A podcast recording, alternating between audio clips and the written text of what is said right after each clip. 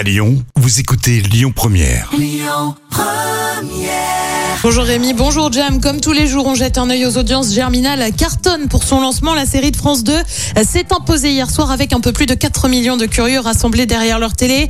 Ça représente 20% de part d'audience. Derrière, on retrouve M6 avec La France a un incroyable talent. TF1 complète le podium avec le final de la quatrième saison de Good Doctor. L'actu du jour, c'est Barack Obama qui est sur TMC bientôt. L'ancien président américain va être interviewé par Yann Barthès dans l'émission Quotidien. C'est prévu le 2 novembre, soit mardi prochain interview de l'ancien chef de l'État, mais aussi du chanteur Bruce Springsteen à l'occasion de la sortie du livre des deux hommes, Born in the USA, qui propose un regard sur l'état du monde, mais aussi sur la France.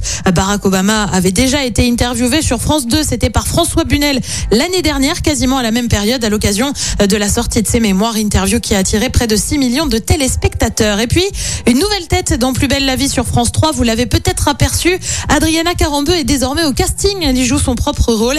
Elle a commencé le tournage en septembre dernier, on le rappelle. C'est une habituée hein, de France Télé. Elle est d'habitude aux côtés de Michel Simès pour notamment les pouvoirs extraordinaires du corps humain. Euh, côté programme, ce soir sur TF1, on retrouve la série Munch sur France 2. Comme tous les jeudis, c'est envoyé spécial avec un dossier euh, consacré au réchauffement climatique. Sur France 3, on revient sur l'ORTF. Et puis euh, sur M6, c'est le meilleur pâtissier. Et c'est à partir de 21h05.